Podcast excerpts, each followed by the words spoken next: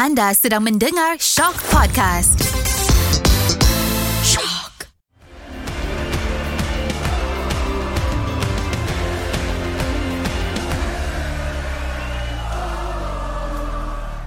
Gol gol gol gol gol gol gol gol gol. Um, Assalamualaikum. Oh, terlupa pula nak bagi salam. Ah, okey. Eh, Dalam podcast Koci episod terbaru untuk minggu ni. Jadi macam biasa saya Nizam ditemani oleh Karam untuk kita bercakap pasal bola sepak Malaysia. Dan apa dah dah tentulah pada minggu lepas sebenarnya tak banyak game liga dan kita fokus kepada Piala FA terlebih dahulu. Ya. Ah, lagi game Piala FA sebenarnya macam aku dengan Karam cakap minggu lepas sebenarnya kita malas sikit sebenarnya nak cakap. Sebab kita orang dah terkeluar. Tapi apa kan daya itu topik yang ada jadi kita borak sikit pasal Piala FA. Jadi Right. uh, antara okey ni aku bacakan dulu ya uh, keputusan-keputusan yang melibatkan pasukan-pasukan yang bertanding ni. Mm-hmm. First kita ada Melaka menentang JDT di mana JDT menewaskan Melaka 2-1. Mm-hmm. Kemudian Sabah lawan Selangor, Selangor menang 2-0 di Likas. Mm-hmm. Kemudian ada Terengganu menentang satu-satunya wakil daripada Liga Premier Kuching City di mana Terengganu menang expected eh 4-1 Betul. dan dua dan ini perlawanan antara dua pasukan yang boleh kata berada di dua tangga terbawah Liga Super. Seri Pahang menentang Penang di mana Penang menang 5-2. Hmm. Jadi okey kita kita bincangkanlah sikit pasal Piala FA ni. Ah, Antara semua game ni kau tengok ke tidak sebenarnya sebab tim kita dah terkeluar kau tengok tak mana-mana game ni? Aku rasa aku tengok ham, aku tengok semua tapi tak fully sebab dia ada yang serentak kan. So aku tapi ke empat-empat perlawanan tu aku tengok jugalah sikit-sikit especially especially uh, Sabah Selangor dan Melaka Johor. Tu memang aku bagi tumpuan yang lebih lah. Yalah sebab dua game ni nampak ada pasukan-pasukan yang kita rasa menarik lah untuk tengok Betul. uh, dalam kancah Piala FA setakat ni ber, bukan lah, bukan di, no disrespect pada tim lain tapi mungkin in terms of aturan perlawanan mungkin dua perlawanan ni adalah antara perlawanan yang kita rasa untuk peminat neutral terutamanya rasa best lah. Betul dan dan kepada peminat neutral pada peminat neutral aku rasa kedua-dua perlawanan ni Melaka Melaka Johor dan Sabah Selangor dia bagi apa yang peminat neutral nak ni. Contoh kalau kita cakap pasal Melaka United dengan Johor so aku rasa game ni sangat best sebab aku tak jangkakan Melaka United boleh bagi saingan yang sengit kepada JDT walaupun dalam liga dia orang seri satu sama hari tu tapi apabila Hazwan Bakri skor minit keempat untuk JDT aku rasa macam okay smooth sailing lah untuk untuk JDT. Tapi entah kenapa entah macam mana Melaka United berjaya hang on in the game and bila Sonny Norde equalize pada minit-minit akhir perlawanan pada minit-minit akhir perlawanan tau. So, Yeah. macam lagi 5-6 minit nak, nak habis Melaka United equalize tu aku dah macam cakap oh ni extra time ni extra time ni. Tapi sekali lagi sekali lagi Zam JDT ni entah apa tangkal entah apa hantu dia pakai dia boleh score lagi sekali winning goal in injury time through Bergson. So aku rasa especially peminat JDT sekali lagi dia orang alami euforia bila gol minit-minit akhir untuk layak ke separuh akhir lah Betul. Hmm. Tapi itulah kan aku dah kata uh, sebelum ni bila Ifadayu tak ada seri. Kau kata bila Ifadayu ada boleh menang. Ah, Dia dah kalah ni. Okay. Dia ada. Sebab aku aku ada macam ni teori konspirasi aku lah. Masa Bergson score gol kemenangan tu, cuba kau teka siapa yang mark Bergson time tu. Ifadayu lah. mungkin mu- mungkin bu, bukanlah nak bukanlah kita nak, nak nak nak buat spekulasi ke apa tapi mungkin sebab dia seorang striker. Jadi kadang-kadang striker ni bila bertahan mungkinlah tidaklah macam pemain pertahanan jadi hmm. mungkin sebab itulah terlepas sebab dia striker mungkin dia dia punya mindset dah nak menyerang jadi bila hmm. kena bertahan tu kadang-kadang dia alpa sikit orang kata Oh, okey lah. aku terima lah itu kealpaan yang dia tu. tu. Ha, kealpaan tu kena pula kau lepaskan pemain macam Bergson. Memang dia akan capitalize lah. So Hmm. kat situ lah. Tapi itulah macam sayang lah sebab dah boleh at least mungkin bawa ke extra time tapi last last minute JDT lawan JDT pula lawan JDT yang season ni memang kita tengok banyak game yang dia score last minute so semua team sepatutnya dah kena bertahan ataupun sentiasa disiplin dan bagi perhatian sampai whistle penamat tu tak boleh sampai sampai setakat 90 minit tak boleh Betul, betul. Dan banyak kali kan. So aku harap ini pengalaman apa ni pengajaran yang pasukan-pasukan lain boleh ambil. lah. Jangan tidur walaupun dah masuk waktu kecederaan kalau berdepan JDT. Yes. Hmm. Kalau kau bercakap pasal Melaka dengan JDT, aku terpaksa lah bercakap pasal Sabah dengan Selangor. Sebab okay. game ni aku tengok jugalah. Hmm. Walaupun minggu lepas aku predik Sabah akan menang. Sebab um, melihat pada prestasi Sabah pada musim ni, aku memang ramalkan diorang akan menang. Tetapi hmm rupanya Selangor ternyata berbeza eh dia punya dia punya performance di Piala FA ni nampaklah hmm. dia orang punya dia orang punya hunger dia orang nak main Asia tu kan tapi aku hmm. perlu beri kredit aku rasa dah few games sebenarnya seorang player Selangor ni aku rasa sejak lawan bagi aku lah sebab aku bukan fan Selangor aku fan KL hmm. Hmm. jadi aku start tengok dia ni masa game Piala FA lawan KL hari tu kemudian bawa ke lawan KL juga Liga, aku perlu beri kredit kepada pemain pertahanan diorang Syahrul Nazim ataupun yang selalu diorang panggil Afro. Hmm, betul betul betul. So, aku tengok dia punya performance dekat bahagian pertahanan tu memang cukup solid. Ha, dah macam puyul pun ada aku rasa dengan rambut dia macam tu kan. dia memang solid. Aku rasa macam Selangor hanya boleh ditembusi kalau pemain-pemain ataupun penyerang pasukan lawan boleh mengatasi Syarul Nazim ni. Sebab aku rasa yang lain semua boleh boleh macam boleh diatasi tapi sentiasa akan ada Syarul Nazim tu untuk backup dia orang. Hmm. Jadi aku rasa kalau mana-mana tim nak nak cuba melepasi ataupun menang lawan Selangor, diorang kena lepas Syarul Nazim ni dulu. Ni dia adalah tembok terakhir sebelum diorang sampai ke goalkeeper tu. Betul dan aku rasa Syarul Nazim ni dia main ah, ni aku rasa lah berdasarkan uh, apa ni prestasi dia musim ni, dia main dengan passion gol. So apa jadi pun dia kalau boleh dia tak nak lepaskan gol dan kalau dia bertahan tu aku tengok memang bermati-matian berhabis-habisan. Aku rasa dalam match against Sabah ni ada dua kali kot macam kira macam off the line punya clearance lah. Kira dah last ditch tackle tu dia yang buat. So aku memang kagum dapat pula pemain muda hopefully harap-harapnya Selangor boleh kekalkan dia bersama eh di bersama pasukan supaya tak naklah dipancing pasukan lain pula kan. Betul tu. Dan mungkin dia boleh jadi satu simbol buat Selangor lah. Hmm. Setelah sekian lama mungkin Selangor tak ada satu figure di bahagian pertahanan tu yang boleh diangkat. Mungkin inilah masanya. Mungkin inilah orangnya. Betul. Ha, jadi okay. Sabar Selangor kita settle. Now okay lah yang ni kita tak payah bukanlah tak payah cakap banyak sangat. Cuma benda ni expected. Terengganu hmm. menentang Kuching City ni kita boleh jangka lah Terengganu boleh menang. Walaupun aku cuba cuba untuk menyedapkan hati rasa boleh ada upset. Mungkin ada tim dari Liga Premier boleh pergi lebih jauh. Tapi sayangnya tidak. Iya dan aku rasa Kuching City pun berjaya juga bagi saingan especially pada separuh masa pertama.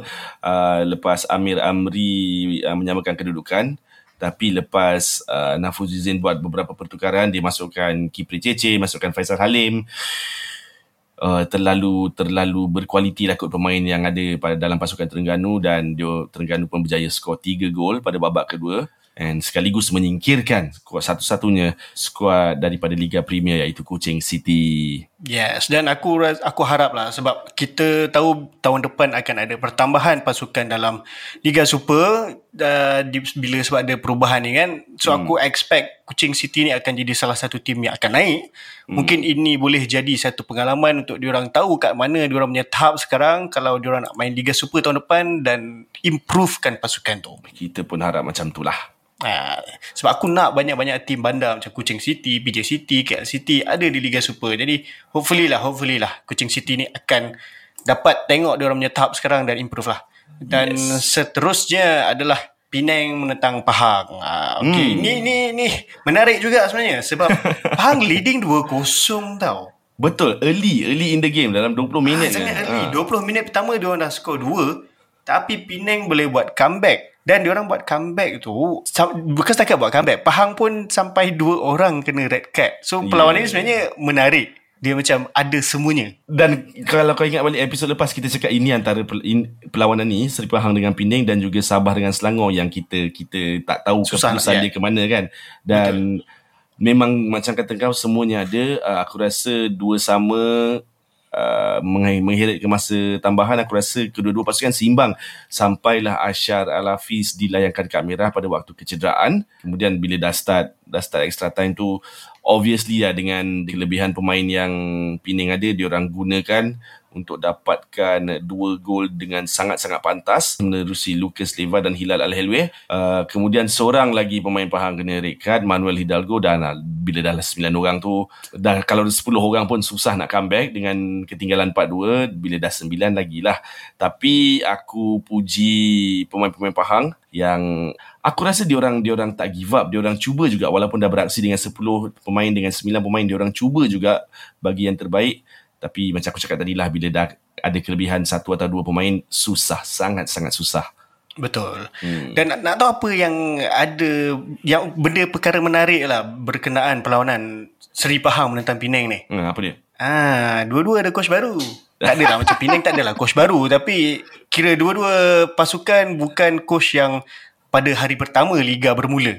Ya, yeah, betul. Ah, macam Penang menggunakan uh, menukar orang punya jurulatih dan membawa masuk Zainal Abidin mm-hmm. dan Pahang pula melepaskan Christopher Gamel dan membawa masuk bukan membawa masuk mungkin dia dah kat dalam dah ada, memang dia, dekat dalam ha. dah memang dekat dalam tapi hmm. dia membawa masuk juga Fandi Ahmad tapi membantu tak silap aku membantu Dola Saleh ya yeah. ya jadi menarik lah jadi okay bila kita bercakap pasal penukaran coach ni kan aku perasan ini adalah satu trend tau setiap musim mungkin bukan bukan setakat di luar negara tapi di Malaysia pun selalu juga cuma satu benda yang unik pasal Malaysia dia kita tak gunakan term melepaskan jawatan ataupun dipecat. Hmm. Kita suka menggunakan perkataan direhatkan.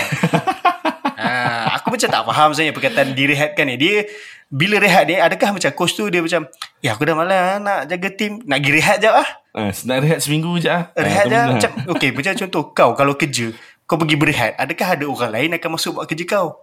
Uh, kalau nak direhatkan daripada diri gunakan term direhatkan baik guna bercuti seminggu bercuti dua minggu kan. Macam kalau kita kerja lah kita akan ambil cuti. Tapi bila term direhatkan ni aku rasa ni akulah rasa pendapat peribadi aku selepas berpuluh tahun tengok bola Malaysia ni.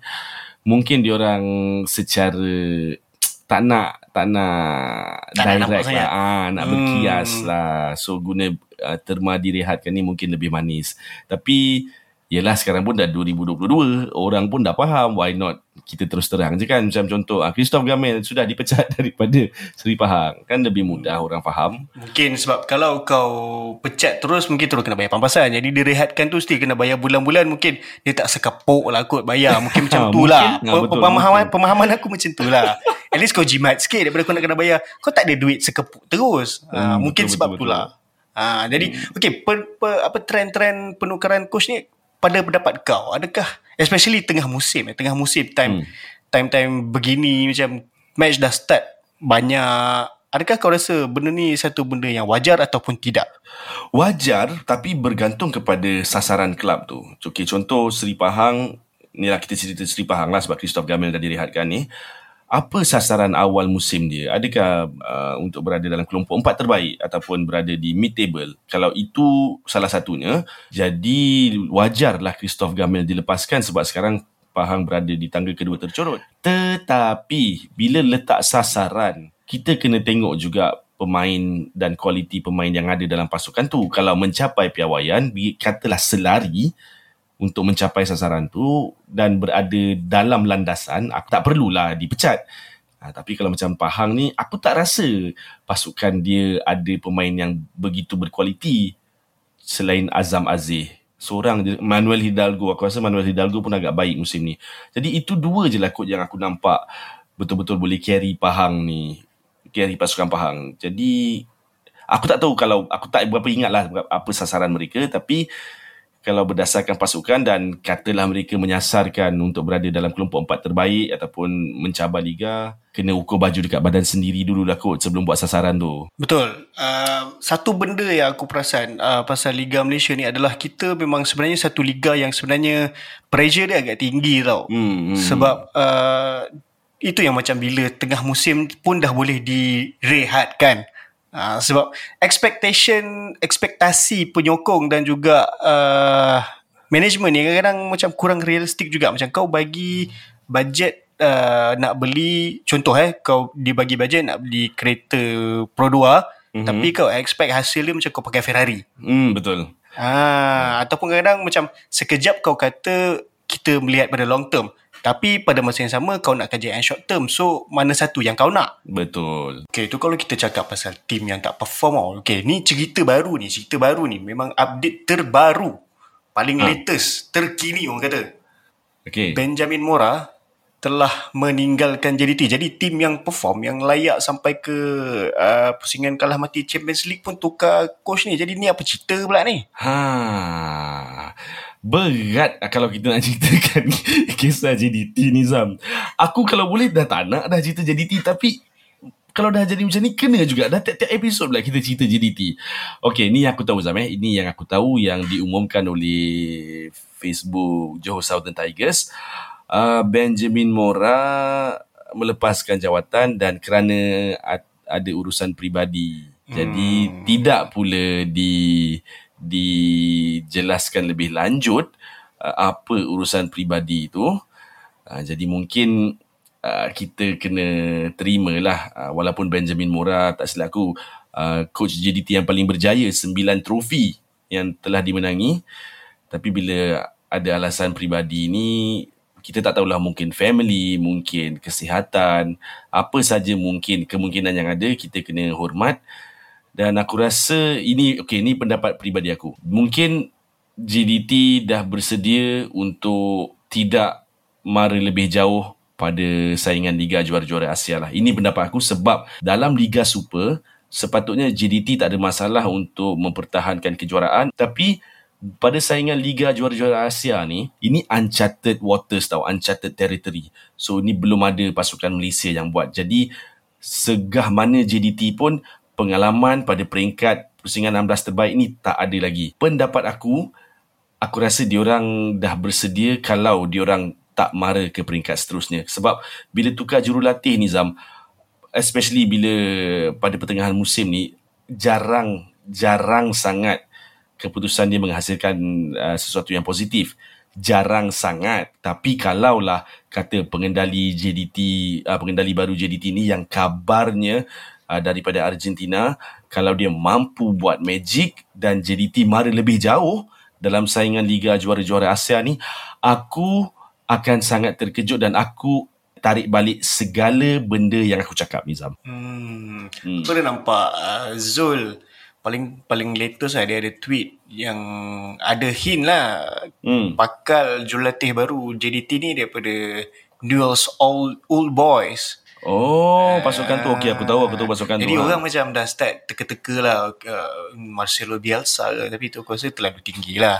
Sebab kita tahu Marcelo Bielsa ni dia punya dia punya cerewet tu lah macam dia boleh betul betul. Dia boleh join dan caw daripada kelab dalam tempoh yang sangat singkat. Jadi tak tahulah kalau betul dia tapi aku rasa bukan kau mungkin ada coach lain yang mungkin ada ada experience ke dalam peringkat Asia kan. Ha, jadi hmm. mesti dia orang nak mungkinlah macam kau kata kan uh, dia orang mungkin dah dah lupakan mungkin lupakan impian untuk mara lebih jauh. Jadi mungkin diorang dah cuba untuk plan ahead. So diorang start awal season ni untuk hmm. Champions League musim depan. Tapi Zam aku cuma nak tanya kau macam kes Benjamin Mora ni kan?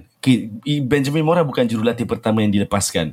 Sebelum ni dia ada uh, Mario Gomez ada Boyan Hodak lagi? Boyan Hodak. Yes uh, Luciano Figueroa juga salah seorang lagi bukan bukan jurulatih tapi staff dan alasan yang mereka berikan ataupun kenyataan yang diberikan ialah sama ada masalah kesihatan keluarga atau alasan peribadi. Jadi pattern tu dah nampak.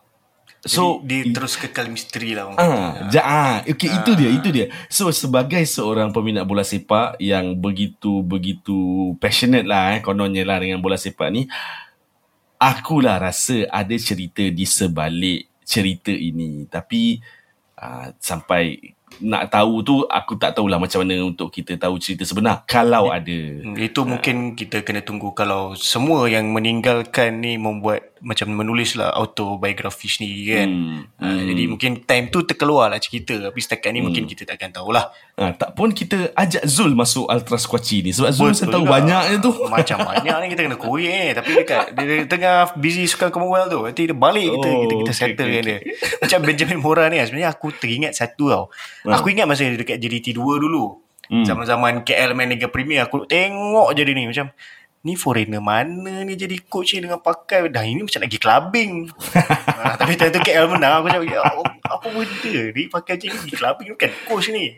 Hmm. tiba-tiba jadi jadi coach uh, tim Liga Super dan menang Liga Super. So dia dah buktikan lah dekat dekat Liga Malaysia yang dia boleh menang trofi. So kita tengoklah kalau next ni dia berkelana ke mana pula kan. Ah, Hmm, dan tak tak mustahil juga dia kembali ke JDT ke pada masa akan datang kita tak tahu. Dan tapi satu lagi aku nak tekankan uh, kehilangan Benjamin Mora dalam saingan Liga Super ni secara generalnya kita kehilangan seorang jurulatih yang pedigree dia yang kelayakan dia yang dia dah buktikan dia mampu menang banyak banyak piala ni so aku rasa satu kerugian lah untuk Liga Super. betul banyak piala kecuali Piala Malaysia edisi ke-100 Wow, sempat Ah, lagi, kita- sempat lagi. Sempat. Aku takkan lupa dia dengan bot dia dekat tepi padang masa tu. ha. Okay, ah, itulah Ah. dia. Ah, bila kita dah cakap pasal ah, coach-coach ni kan. Jadi kita kena teruskan juga pasal update Liga Super kita. Ada banyak game midweek dan sudah tentu aku dan Karam di midweek ni kita orang tersenyum sangat manis sebenarnya. Of course, of Oh. course. Ha, jadi ah, game lain aku letak tepi dulu lah. Kita aku nak start dengan kau punya game lah. Okay. Okay. Yang sembilan lawan Terengganu ni. Bukan senang eh nak nak beat Terengganu ni so aku respect lah. Memang respect lah Negeri Sembilan. Hmm, hmm, hmm. Um, aku rasa kalau aku bekerja dengan akhbar-akhbar tempatan, akhbar-akhbar mainstream, aku aku rasa headline yang paling sesuai ibarat penyu pulang ke rantau abang. Amboi. oh. Okey okey okey kita serius eh kita serius. Uh, persembahan Negeri Sembilan mendepan Terengganu ni okey to be honest aku jangkakan keputusan terbaik yang Negeri Sembilan boleh dapat ialah seri. Kalau peminat-peminat bola sepak Malaysia tahu K. Devon uh, coach K. Devon lebih gemar uh, mempamerkan aksi bertahan dan counter attack. Tetapi untuk memulakan babak pertama ketika berdepan Terengganu aku pun aku sendiri terkejut bila coach K. Devon um, mengarahkan para pemain melancarkan serangan bertali arus masa first half tu aku rasa macam game basketball Negeri Sembilan attack Terengganu attack. Negeri Sembilan attack Terengganu attack. Uh, pemain yang aku rasa kena di highlightkan of course uh, Miki Faisal Halim. Dia macam lawan left, berdepan dengan left back uh, left back Negeri Sembilan dia macam lawan dengan budak Dajah 6 itu je aku boleh cakap. Serius Zam. Serius Zamri Ramli memang tak boleh buat apa langsung. Kerap kali hilang hilang arah tak tahu Faisal Halim dekat mana dan bila Faisal Halim dribble bola senang-senang lepas 3 4 pemain Negeri Sembilan sekali lagi diselamatkan oleh dua pemain kebangsaan. Of course Shihan penjaga gol. Cukup banyak save dia semuanya world class save pada aku dan seorang lagi Huzaimi PE bila aku cakap Faisal Halim bersenang lenang di right wing berdepan dengan Zamri Ramli tu bila coach Kevin membuat pertukaran taktikal sedikit uh, mengarahkan Huzaimi cover position Zamri Faisal Halim terus berjaya dineutralkan. So, aku rasa kedua-dua pemain ini beri sumbangan besar. Aku kena ucapkan terima kasih kepada Rahadi Azli iaitu penjaga gol Terengganu kerana menghadiahkan menghadiahkan gol kedua itu untuk Negeri Sembilan meneruskan legasi yang ditinggalkan oleh Syarbini Alawi kira-kira 10 tahun lepas pada aksi final Piala Malaysia. Jadi terima kasih uh, Rahadi Azli, terima kasih Terengganu dan terima kasih Negeri Sembilan. Ha, kau macam mana KL? KL pun comeback kan dia cakap. Oh, come, come back, come back. Ha. First half tu apa yang uh, sebenarnya masa awal-awal pun ni pertemuan antara dua pasukan yang bermain di AFC Cup semifinal eh. Ada kemungkinan akan jumpa lagi di final uh, AFC Cup zona ASEAN uh, tapi uh, ni kita sertakan liga dulu. Aku nervous jugalah sebab Okay, walaupun dua-dua tim ni main AFC Cup tapi Kedah sebenarnya dia berada di level yang berbeza daripada Kuala Lumpur. Hmm. Uh, sebab kalau kita ikut pada kedudukan Liga Super sisi lepas pun sebenarnya jauh KL dengan Kedah. Jadi aku macam tak adalah letak harapan tinggi sangat tapi aku ada rasa berharap lah as usual. Jadi bila tengok mula-mula nampak agak solid lah KL. Sampailah bila pertahanan uh, tengah KL uh, Muhammad terpaksa dikeluarkan nampak macam hamstring hopefully tak hmm. tahu lah sebab aku tengok dia dah start dapat understanding dengan Giancarlo di bahagian bawah tu dan nampak solid dia aku ingat dia last season pun main dengan Terengganu solid sebelum dia injured so aku risau lah bila dia injured tu aku takut dia long term injury Mhm. Bila dia keluar tu Declan Lambert seorang left back yang kadang left back pun tak berapa nak menjadi sangat terpaksa main centre back. Jadi KL macam dah tak ada centre back langsung. Irfan tak ada, Kenny tak ada. Uh, Nick Syarul Azim pun rasanya masih recovering apa semua kan. Jadi macam, oi ini dah makeshift centre back kau nak jaga Ronald Ngah pula tu. Ronald Ngah ni dah lah aku tengok dalam game tu dia aku rasa macam dia kipre versi muda sikit. Oh, dia punya tegap, laju, shooting dia aku dah cemas lah. Oi ini takkan letak left back jadi centre back nak jaga dia ni aku dah cuak dah. Hmm. Pak pak pak pak. Tengganu skor dulu. Aduh. Uh, bila Tengganu skor Eh, Tengganu kan Kedah. Eh Terengganu pula Kedah Kedah Aku dah lupa pula Next pilihan ke KL ni Okay so Kedah kau dulu Header uh, First time lah aku tengok sebenarnya Kevin Ray Macam terkapai jugalah Hmm. Biasa kalau bola-bola Crossing ni dia keluar tangkap First time aku tengok macam dia tak keluar Then goal Tapi KL membuktikan di second half uh, Dan aku gembira bila Jordan minta akhirnya membuka akaun jaringan dia bersama Kuala Lumpur. Bukan setakat okay. satu tapi dua. Fuh. Uh, dua gol. Uh, nampaklah dia punya combination dengan Romel dah mula klik tapi mm-hmm. mungkin perlu diasah dan diperbaiki lagi sebab selepas tu sebenarnya KL ada banyak chance sebenarnya untuk skor lagi dan aku rasa scoreline sebenarnya boleh jadi lagi besar. Cuma mungkin bila Jordan dia dah lama tak gol dan hmm. dia tiba-tiba dapat dua gol jadi dia jadi tamak sikit. ada time yang dia boleh passing, dia tak passing. Ada satu tu aku ingat, dia either boleh pass kepada Romel ataupun dia boleh curl bola tu uh, melewati Syahri Syahri tak salah aku keeper. Tapi hmm. dia memilih untuk chip. Aku ucap, eh kau dah lah dekat belah tepi kau nak chip. Uh, tapi nampak lah masa tu dia dah mula, dah nampak dia dah jadi seorang striker faham striker kena tamak dan mungkin dia perlu tamak juga tak macam kadang-kadang striker ni kalau dia terlebih rajin untuk assist orang pun rugi. Betul, Jadi uh, betul. at least dia dah dapat scoring touch dan semangat aku harap dia boleh push on lah dan KL pun nampak solid sehingga habis game untuk menang lawan Kedah tapi sebenarnya rekod rekod KL menentang Kedah di Ceras ni sebenarnya sejak 2018 tak pernah tak menang. Oh, Ah, good record 2018. lah. Ah, memang good record 2018, hmm. 2019, 2020 main Liga Premier. So tak kira season lepas dan juga season ni. Tapi yang paling epic aku ingat 2018 lah sebab masa tu memang macam score score score score 4-3 KL menang last minute. Ashley Cucu oh. aku tak lupa lah yang tu. Tapi overall aku gembira KL menang malam ni. Ah. Apa ni kru Ultra Squatchy memang senyum lebar Yes, minggu ni. kita senyum Ah. di pertengahan minggu ni. Ha. Bila kita bercakap pasal tim Lembah Kelang ni kan. Okey, ha. Ha. Aku rasa uh, kegembiraan kau akan bertambah ni. Dia ekstra sikit. Ha. Sebab tim ni hari tu lawan Penang dia kena bantai tau 5-2. Okey. Tapi dia boleh menang 2-0 lawan Selangor. Ha, aku tengah cakap pasal Seri Pahang lawan Selangor. Mengejutkan jugalah sebenarnya Seri Pahang uh, menang lawan Selangor ni. Aku baru je puji Syarul Nazim. Tapi bukan salah dia pun untuk game ni. Mhm. Ha, sebab aku tengok uh, dia dah do did his best lah. Macam aku kata, asalkan kau dapat lepas pada Syarul Nazim, kau boleh score. Dan memang ini terbukti kena pula dia nak cover uh, defender-defender yang lain yang tengah cacar marba aku tengok. Jadi Pahang, kredit lah kepada Pahang dengan di bawah kendalian jurulatih baru kan. Uh, mungkin dapat semangat ekstra. Mungkin lah, mungkin lah. So, apa-apa pun tahniah Selangor. Eh, silap. Tahniah Pahang. Ni tak tahu lah ni aku rasa masih masih di bawah kendalian jurulatih kecergasan mereka. Mm-hmm. JDT menang 4-0 menentang Sarawak United di Kuching. Ah, Ini expected lah. aku rasa dah sampai masa ada pasukan yang hentikan uh, pattern jaringan sangat-sangat akhir JDT ni lah. Kalau kita di, kalau kita biar ni makin melarat ni kan JDT ni. Itulah aku harap Negeri Hmm. Sembilan dengan KL boleh buat nanti. Ah, K- Dah lah Ya. JDT next jumpa KL. Oh, Betul lah tu. Ha, Takkanlah, ni satu dah lagi Zam. Takkanlah semua benda nak harap Negeri Sembilan. Come on lah. Ah, Negeri Sembilan kalah kat last minute. okay, next. Uh, okay, uh, ini oh, ini pun cerita comeback juga. PJ Okay. City menentang Sabah. Sabah menang 2-1 di Stadium Petaling Jaya. Aku tengok game ni, dia aku nampak macam mana player Sabah tak give up. Dan ada nama penjaring yang agak mengejutkan sebab nama ni dah lama aku tak dengar tapi dia score lawan PJ City ni which is Hmm. Irfan Fazail seorang player yang aku rasa zaman 2011 dulu cukup aku suka. Betul.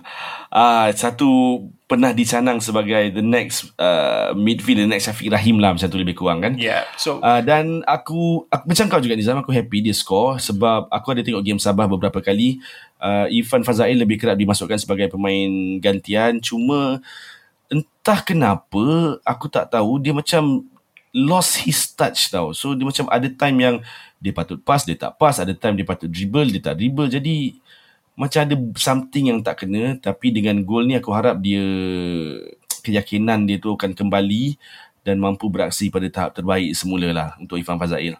Betul. Aku harap dia akan ini akan jadi kickstart untuk dia lah. Ah, Kita kita mahukan uh, Irfan Fazail yang dulu. Jadi Irfan, hmm. kalau kau dengar ni, kami menyokong kau. Betul Fan. Uh, okay, last game. Okay, ini Melaka versus Penang. Melaka kita tahu mempunyai barisan pemain import. Aku rasa kalau dalam banyak-banyak tim dekat Liga Malaysia ni, kecuali mungkin kecuali JDT, Melaka ada barisan pemain import yang cukup solid.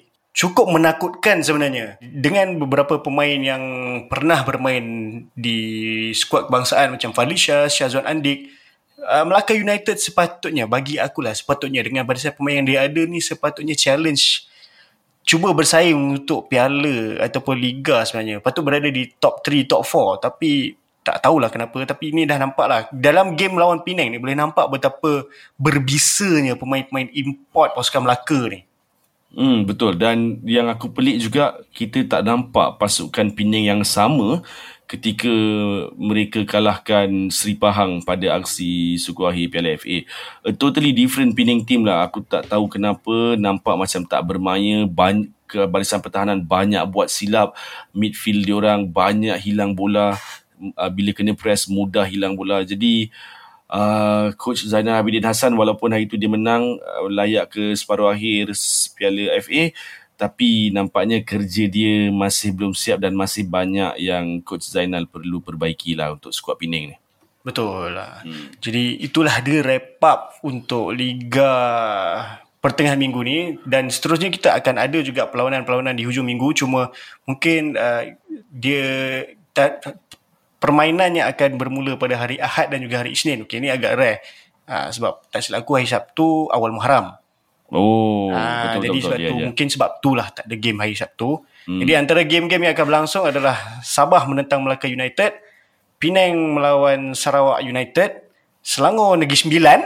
Uh, Kau kena turun ni. Selangor aku Negeri rasa aku ni. turun tu nanti tu. Aku rasa aku Kemudian turun. pada tu. hari Isnin yang menakutkan adalah JDT menentang KL City, Hang menentang Kedah dan Terengganu menentang PJ City. Hmm. Ha, jadi itulah dia perlawanan-perlawanan yang ada. Jadi pada siapa yang ada berdekatan, bolehlah turun. Ingat, sokong bola sepak Malaysia. Jadi macam biasa nasihat, kalau bukan kita yang sokong, siapa nak sokong? Jadi bagi mengakhiri uh, Ultra Squatchy episod untuk minggu ni, jadi saya Nizam dan juga Karam mengucapkan sokonglah bola sepak tempatan. Assalamualaikum.